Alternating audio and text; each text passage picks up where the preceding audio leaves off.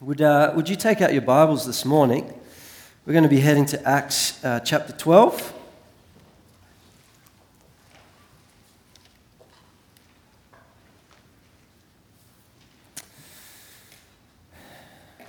And last, last week, of course, Andrew uh, brought a word looking at the church at Antioch. It was a church of uh, community, priority on community, of being planted in community with other believers, but also how it was a seeking church, a serving church, an ascending church.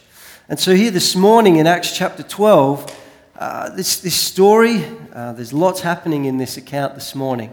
Um, it's another interesting juncture or interjection, really, in between all the amazing stuff that's been happening over these last couple of chapters in the book of Acts. The Holy Spirit being poured out upon the Gentiles uh, the church being established at Antioch. And it's just kind of in between the launch, just before the launch of Paul and Barnabas into their incredibly fruitful missionary journeys. And so this chapter, chapter 12, is set around 12 years or so after Jesus' death and resurrection. After the Holy Spirit having been poured out at Pentecost. And in those 12 years, the church, of course, has been growing and expanding, and we've come to this point. So I might pray, and then we'll uh, open up the word together. So, Father, I just want to thank you that we can come to your word today. And Lord, I, just feel to pray for each of us here this morning, Lord, that this day would be, be almost like a, a recalibration of our hearts, Lord God. Lord, I thank you that your word is, is, is truth. It's like a plumb line, Lord, that, um, that we can measure and align our lives to, Lord. And so this day, God, I pray that our lives would line up, Lord, with who you are. That you, Lord, wouldn't just be on the periphery, but God, you would be front and center. You would have your rightful place in our lives. I pray that our lives would line up, Lord, with your truth, with your word, Lord God, this morning. And I pray that, God, uh, our lives would line up with your ways, Lord God. So would you speak to us today? Would you touch our hearts? Would you give us ears to hear what you would be saying to us through your word? And I ask for this in Jesus' name. Amen. Let's read from verse 1. It says, About that time, Herod the king laid violent hands on some who belonged to the church. He killed James, the brother of John, with the sword, and when he saw that it pleased the Jews, he proceeded to arrest Peter also. This was during the days of unleavened bread, and when they had seized him, when he had seized him, he put him in prison, delivering him over to four squads of soldiers to guard him, intending after the Passover to bring him out to the people. So Peter was kept in prison, but earnest prayer for him was made to God by the church. Now, when Herod was about to bring him out, on that very night, Peter was sleeping between two soldiers, bound with two chains, and sentries before the door were guarding the prison. He was well and truly uh, guarded there. Behold, an angel of the Lord stood next to him, and a light shone in the cell. He struck Peter on the side and woke him up, saying, Get up quickly. And the chains fell off his hands. And the angel said to him, Dress yourself and put on your sandals. And he did so. And he said to him, Wrap your cloak around you and follow me. And he went out and followed him. He did not know that what was being done by the angel was real, but thought he was seeing a vision. When they had passed the first and the second guard, they came to the iron gate leading into the city. It opened for them of its own accord, and they went out and went along one street, and immediately the angel left him. When Peter came to himself, he said, Now I am sure that the Lord has sent his angel and rescued me from the hand of Herod, from all that the Jewish people were expecting. When he realized this, he went to the house of Mary, the mother of John, whose other name was Mark, where many were gathered together and were praying. And when he knocked at the door of the gateway, a servant girl named Rhoda came to answer. And recognizing Peter's voice, in her joy, she did not open the gate, but ran in and reported that Peter was standing at the gate. They said to her, You are out of your mind. But she kept insisting that it was so. And they kept saying, It is his angel. But Peter continued knocking. And when they opened, they saw him and were amazed. But motioning to them with his hand to be silent, he described to them how the Lord had brought him out of the prison. And he said, Tell these things to James and to the brothers. And then he departed and went to another place. Now jump down to verse 20. Talking about back to Herod here. He was angry with the people of Tyre and Sidon, and they came to him with one accord, and having persuaded Blastus, the king's chamberlain, they asked for peace because their country depended on the king's country for food. On an appointed day, Herod put on his royal robes, took his seat upon the throne, and delivered an oration to them. And the people were shouting, The voice of a God, not of a man. And immediately an angel of the Lord struck him down because he did not give God the glory, and he was eaten by worms and breathed his last. But the word of God increased and multiplied. Wow, bit of, uh, bit of a passage there today, but lots, lots in there to cover. And it's interesting to me the place that this starts. It's that Luke writes about that time. About that time. It's interesting that Luke, the details guy, is rather vague on this point. It's about that time of the things happening with the Gentiles, the Holy Spirit being poured out upon them. About that time of the church being established and seeing the Lord's blessing and his hand upon them, with a great number turning to the Lord. About that time came some further opposition. It's interesting how often, about that time of, of breakthrough or of some fruit or growth, can be some opposition or some events that come that are less than ideal.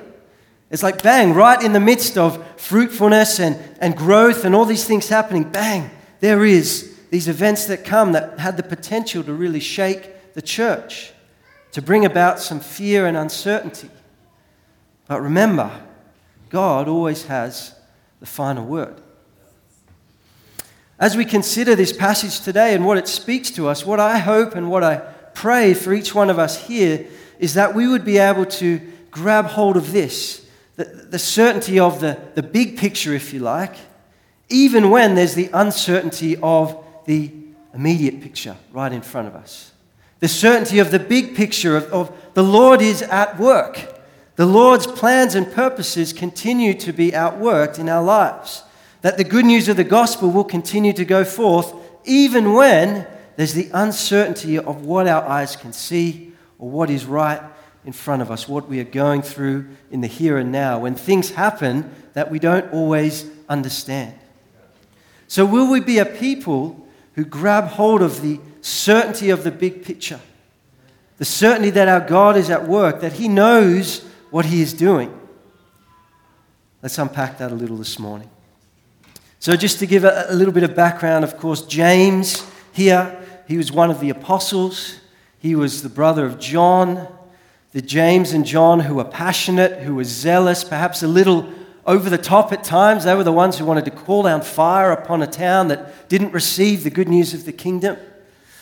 They're the same James and John who in Matthew 20 got their mummy to come along to Jesus and just, you know, asked that Jesus would give them a place on their right hand, on his right hand, and on his left hand, this place of prominence. In Mark 10, the account, it was them that came. And Jesus said to him in that, in that moment, he, he says, Can you drink the cup that I'm going to drink? And they said, Yeah, of course we can. He says, Yes, you will drink this cup, the cup of suffering. And in saying that, he indicated the kind of death or the, the high cost, the high price that they would pay for following Jesus. James, of course, was the first of the apostles to be martyred, to give up his life.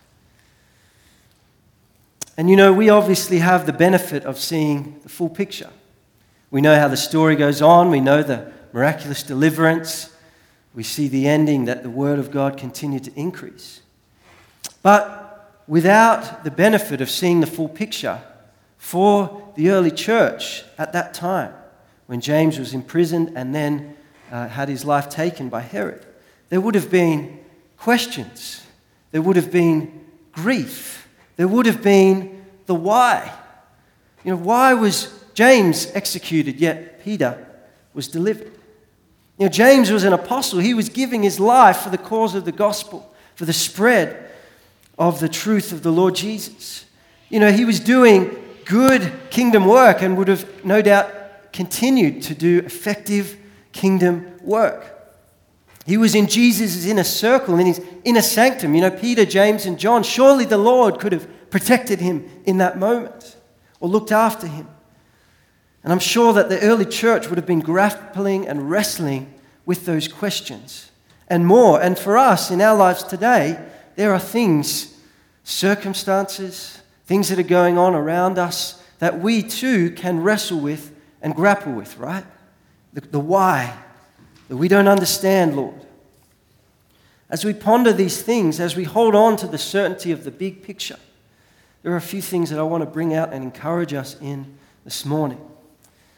So, first of all, first encouragement His ways are higher.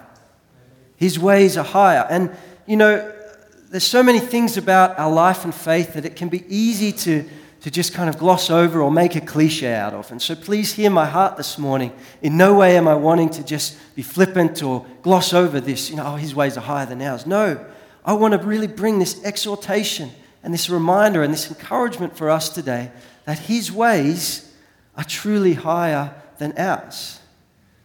But, and even in that, even in the mystery, even in the we don't always understand, there is a certainty that we can grab hold of and walk in because he is faithful and he can be trusted. The mysterious ways of God with his people, his ways, his providence, his will, are often beyond our ability to understand or to comprehend. Isaiah 55, verse 8 and 9, it's this well known passage of Scripture. It says, For my thoughts are not your thoughts, neither are your ways my ways, declares the Lord. For as the heavens are higher than the earth, so are my ways higher than your ways, and my thoughts than your thoughts. And we read that, and it's, it's both confronting and comforting, I feel. Confronting because that means that there will be mystery. There will be things that we can't always get our head around, we can't always grasp or understand about the things of God, about life and the things that are going on around us. But it's also comforting in that we can trust Him. And as well, if His ways could be brought down and distilled and understood into something equal to what we as humans can understand, well, then He would not be God, would He? So, as we think about this this morning, as we wrestle with this fact, as the early church would have, that James was not rescued, yet Peter was, it's really important for us, because his ways are higher, that we have an eternal perspective, not just an earthly, temporal perspective. And we must remember that everything doesn't always go according to our plan, which can be a little bit offensive, it can rub us up the wrong way. But it should not surprise us because we pray. Jesus himself taught us to pray, Your will be done, not our will be done, as much as we'd want that at times. In the natural, for the believers here in this place, it seemed like defeat. It would have been a shock to them, I'm sure, because earlier on in Acts, in Acts chapter 5, we read that the apostles were arrested and put into prison, but the Lord miraculously opened the doors and they were miraculously freed. So perhaps they were thinking, oh, it's going to happen again. It'll be fine. But here James was gone.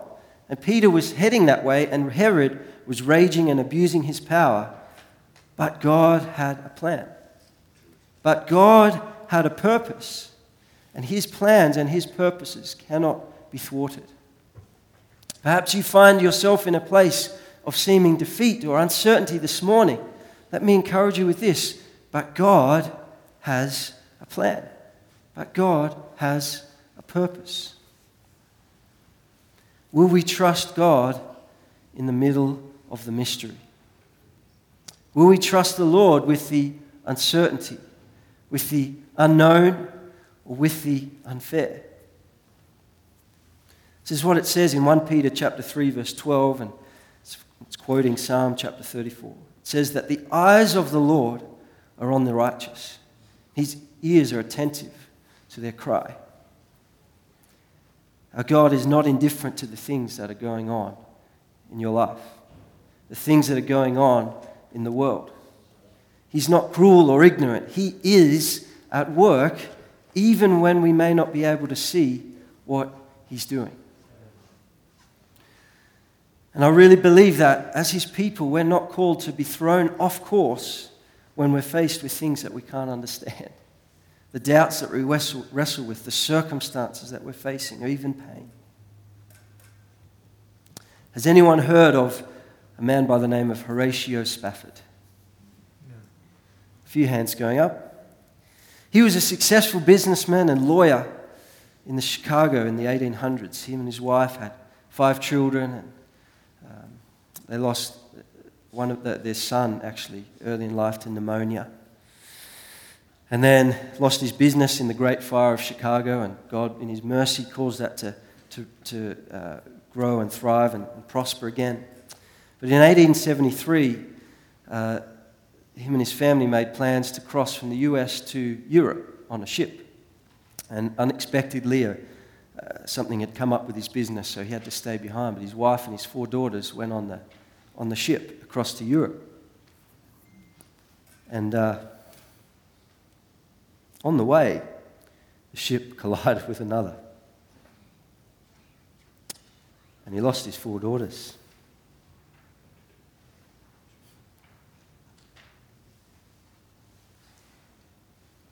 His wife was picked up clinging to a piece of debris.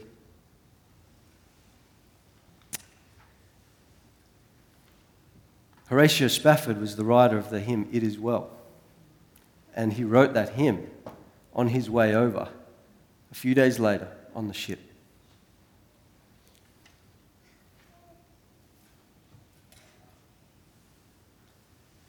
When peace like a river attendeth my way, when sorrow and sea billows roll.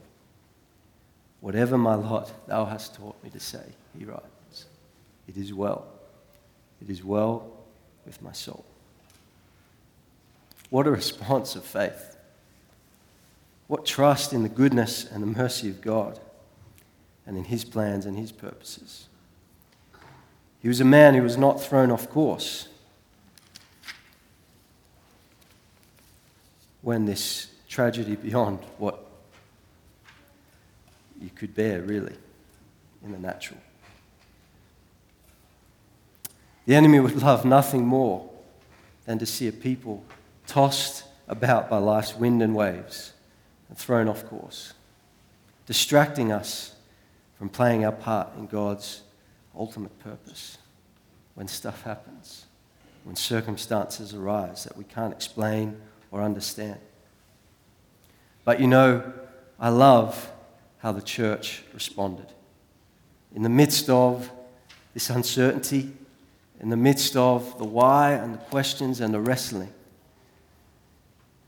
it was a place of seeming defeat, but they didn't shrink back. They prayed. They prayed. And it is in that response that we see the narrative of the story shift.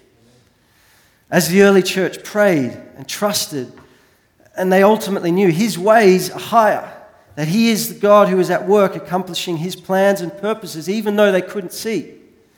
For us, he is at work accomplishing his plans and his purposes, bringing about his goodness and his work in our lives, even when we cannot see.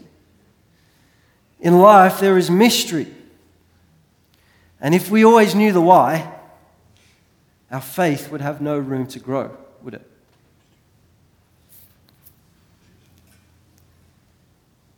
But as we wrestle with the mystery, remember that we're not called to be passive or any just fatalistic, what will be, what will be. No. But we can trust the Lord and be ready to respond to what He is doing. His ways are higher. Second encouragement for us this morning is that His power is available to us. In the midst of all the things that are going on around us, and in the midst of the ways of God being higher than ours, He invites us to partner with Him in seeing his plans and his purposes come to pass. What a privilege that is. Verse 5, I love what it says. But earnest prayer for him, for Peter, was made to God by the church. The situation looked impossible, yet they prayed. And look, perhaps it was a bit of a wake up call for the church in this moment, in this time, given the devastating outcome of James's imprisonment. But they prayed earnestly. And this word for earnestly, earnest prayer, it literally means uh, fervently or strenuously. And this picture of being fully stretched, extended to our full capacity. The picture that comes to my mind when I think of that is uh, running. And I enjoy doing uh, as much running as I can. And when I go, I like to kind of make the most of the time that I have. I like to go reasonably hard to really get the heart rate going and build your endurance and strength and, you know, get the sweat on and all that sort of thing. There's that sense of being fully stretched out and extended, right? But a few little while ago, when I was practicing with my eight-year-old son for his cross country, we went on a couple of training runs together. He wanted me to come with him, and that, I was really glad to do that. And he was he did a great job, but but for me as an adult, obviously, it was a pretty leisurely jog, right? Just jog along. Oh, you're doing great, buddy. You're doing great. There's a difference between the leisurely jog that doesn't really get your heart rate up to being fully extended, running earnestly, and strenuously. Does that make sense? And so this picture of earnest prayer, it wasn't just like a, oh, we'll just, Lord bless Peter in prison. It was a sense of, God, we're coming before you today. We need you to intervene in this. Does that make sense? It was this picture of this fully extended, pressing in kind of prayer, not just the, we're just going to go for a nice walk in the park kind of prayer, right? That's what this kind of prayer was. And then later in verse 12, we read that many were still gathered, praying gathered together and were praying. Again, this word used for praying means to interact with the Lord by switching human wishes for his wishes as he imparts faith. So their earnest prayer was being offered for Peter. And then a number of days later, they're still gathered together praying, not giving up, but continuing to press in. Not easily discouraged, but continuing to believe that their prayers were going to be effective. Will we be a people of prayer, of earnest prayer, of, of, of prayer, people who, in the midst of the, the, the stuff, the questions, the mystery, don't get thrown off course and shrink back, but who press in to God? Because the ways of God that are higher than ours, as we've looked at already, are never an excuse or an invitation into being passive, to just sit back and see what happens but rather are an invitation to press in to God, to lay hold of His power that is available to us. As we think about this kind of prayer, there's a really well known passage 1, 1 Kings 18, the story of Elijah. James chapter 5, it says that the prayer of a righteous person is powerful and effective, and how Elijah was a was a man just with a nature just like ours, but he prayed and it didn't rain for three and a half years, and he prayed again and it rained, right? And this account, in, in, it's in 1 Kings chapter 18. And the Lord speaks in verse 1 of that chapter of 18, 1 Kings 18. He says, I'm sending rain on the earth. And Elijah, he didn't just go, oh, great, I'm going to sit back and relax. I'm going to just, you know, it's just going to happen. I'm going to set up my comfy chair on top of Mount Carmel, watch the clouds roll in, see what's going to happen. No, what, what does he do? The Bible tells us that he earnestly, fervently, persistently prayed, pressing into God, partnering with the Lord, prevailing in prayer to see the purposes of God that he had spoken come to pass. And so here we see in this passage in Acts this morning that the prayers of the church were powerful and effective. For Peter, this supernatural deliverance from prison, and I love this account. It's like the angel comes, wake up, wakes up, get dressed, put on your shoes, put on your cloak. It's going to be a little bit cold out, so you're going to need that. The door opens, the gate opens of its own accord, miraculously. And then all of a sudden, Peter comes to himself. Now I am sure that the Lord has brought deliverance. What was it? Was it the light? Was it the change just falling off him? Was it the doors opening of their own accord, the gate opening up? I'm not sure. But he comes to himself, and we see the powerful effect of the prayer offered by the church. But it's just that they didn't realize or grab hold of or recognize the powerful, effective nature of their prayers. And the next part is almost comical in how it plays out because we must remember that, that many people were praying. They were praying earnestly. They prayed day and night for at least a few days, if not more.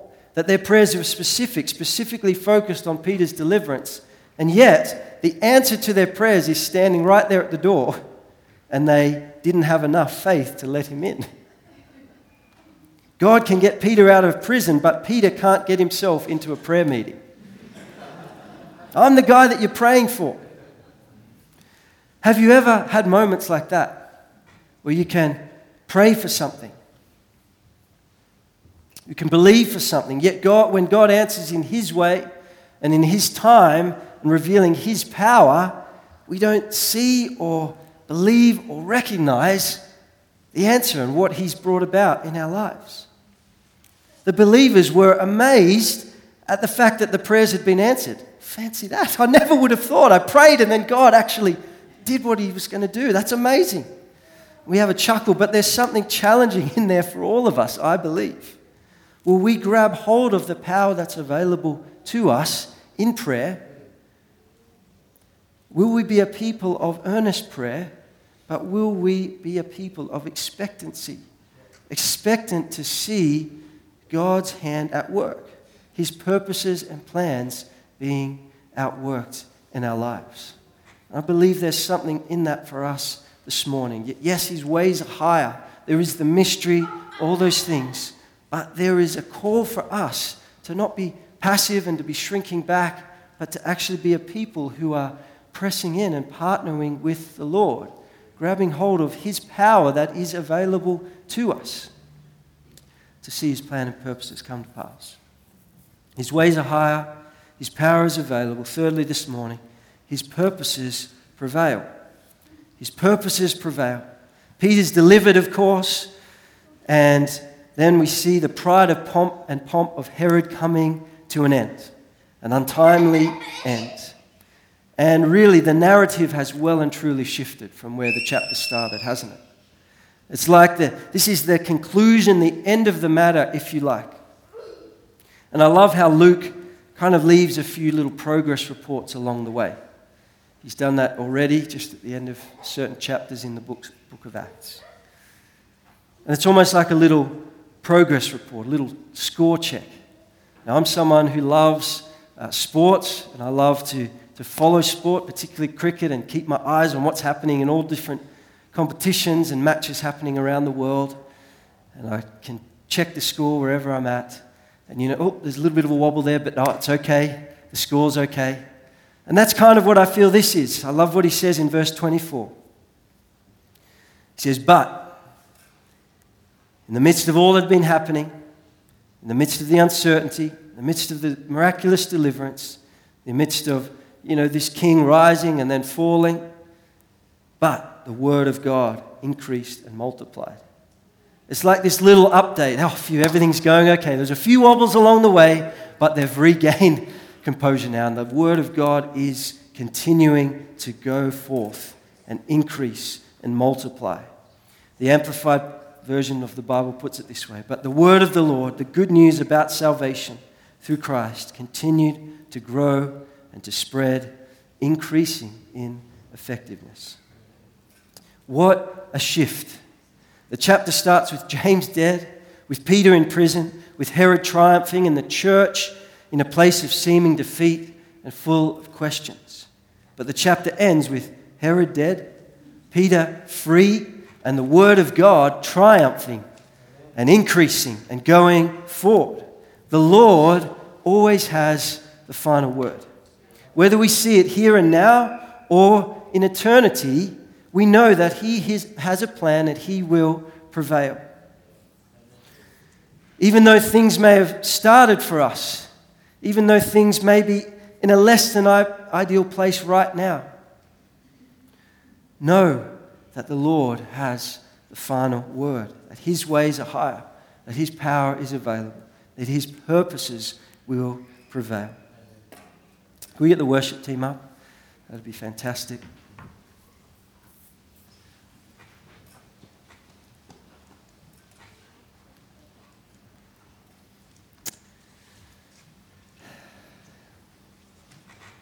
In our lives,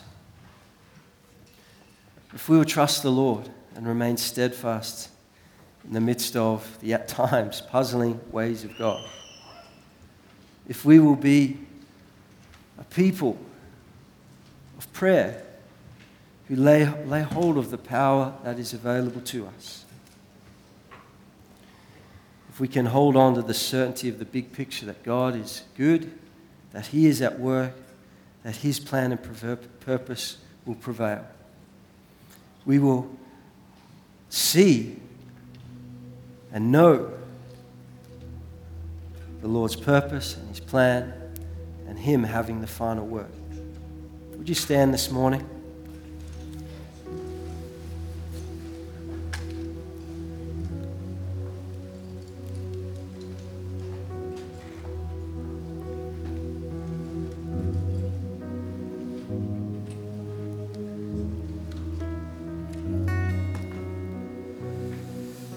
Pray. To finish with a song.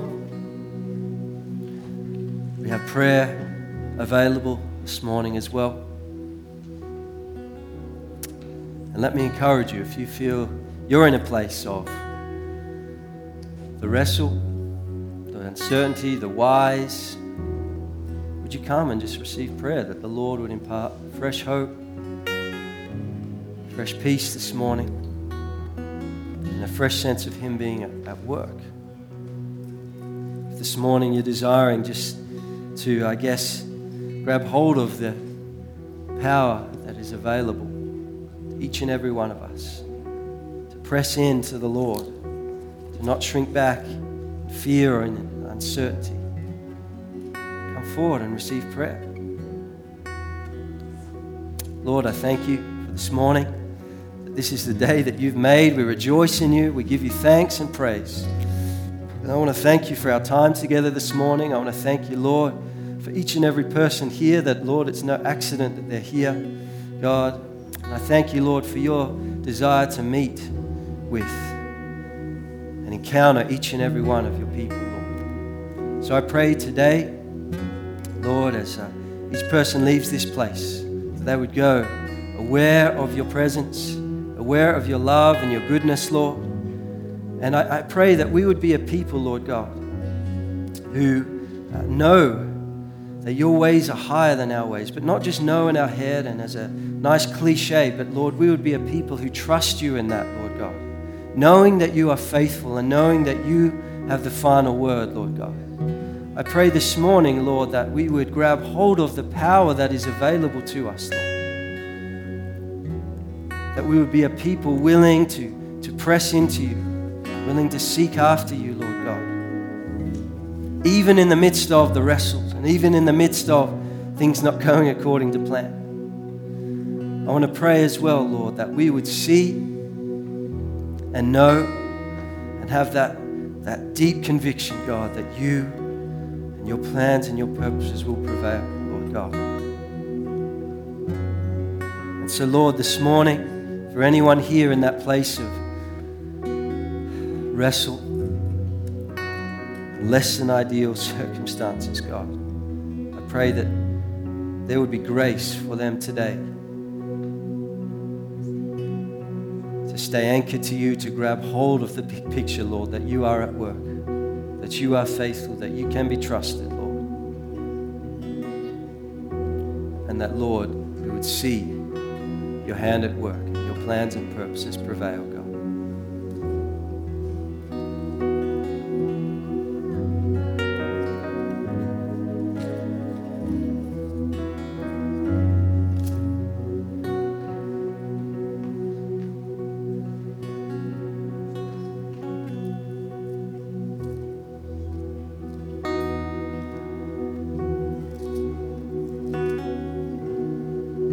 The grace of the Lord Jesus Christ and the love of God and the fellowship of the Holy Spirit be with you all. Amen. Let's worship together. As the song comes to an end, the prayer team will come forward. And uh, I'd love to invite you to receive prayer today for anyone who desires that.